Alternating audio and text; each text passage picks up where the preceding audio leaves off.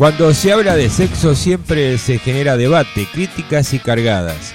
A pesar del tiempo transcurrido que llevamos habitando este planeta, todavía sigue existiendo una serie de prejuicios en torno a la masturbación, que no se permite comprender nuestra propia sexualidad. La masturbación siempre generó cierto nivel de rechazo en nuestra cultura. La palabra masturbación proviene del vocablo latino manus stuprare, que significa cometer delito utilizando las manos. En el año 388 a.C., Aristófanes decía que la masturbación era una práctica indigna de los hombres, exceptuando a los niños, esclavos y mujeres. En los años 1800, algunos médicos afirmaban que la masturbación era la práctica más siniestra de las prácticas sexuales e inclusive sostenían que la práctica podía producir brotes psicóticos. Hoy en día, estas ideas equivocadas de vincular a la masturbación con algo malo quedó atrás, pero aún siguen existiendo algunos mitos en torno a la masturbación, como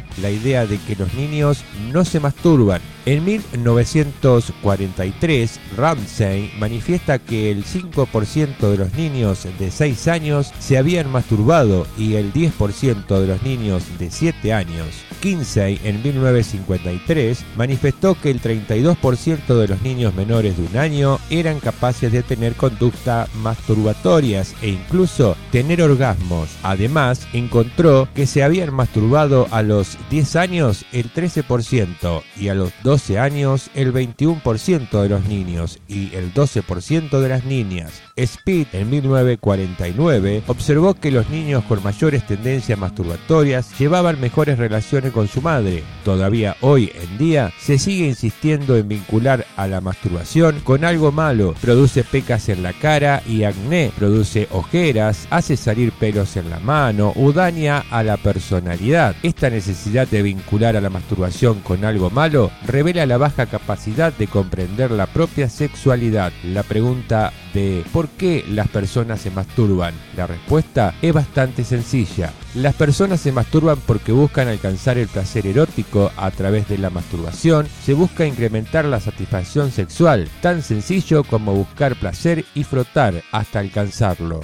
En 1953 el informe Kinsey dio a conocer que el 92% de los varones y un 63% de las mujeres afirmaban haberse masturbado alguna vez en su vida. Asimismo, reveló que el 30% de las mujeres casadas completaban su vida sexual con la masturbación información Master y Johnson encontraron que las mujeres llegaban más fácil al orgasmo a través de la masturbación que con el coito. En 1973, Sorensen encontró que la frecuencia de masturbación disminuía en los hombres en periodos en que mantenían relaciones sexuales, en cambio, en las mujeres aumentaba. Cari en 1983 describió que el 31 al 37% de las mujeres que nunca se habían masturbado antes del inicio de las relaciones sexuales no pudieron llegar al orgasmo durante el primer año, contraposición al 16% que sí lo habían hecho. Según Kinsey, el hombre adulto promedio menor del 35 años se masturba aproximadamente 70 veces al año y los mayores de 35 años alrededor de 33 veces. Los hombres mayores de 60 años tienen conductas masturbatorias incluso en aquellos que mantienen relaciones sexuales.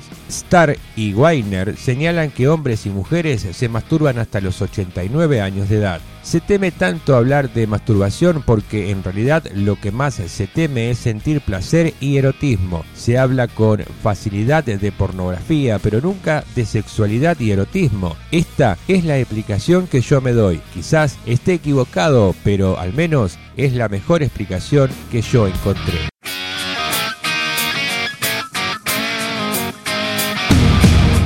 Si te gustó el artículo, dale un me gusta y compartí el contenido en las redes sociales con tus amigos.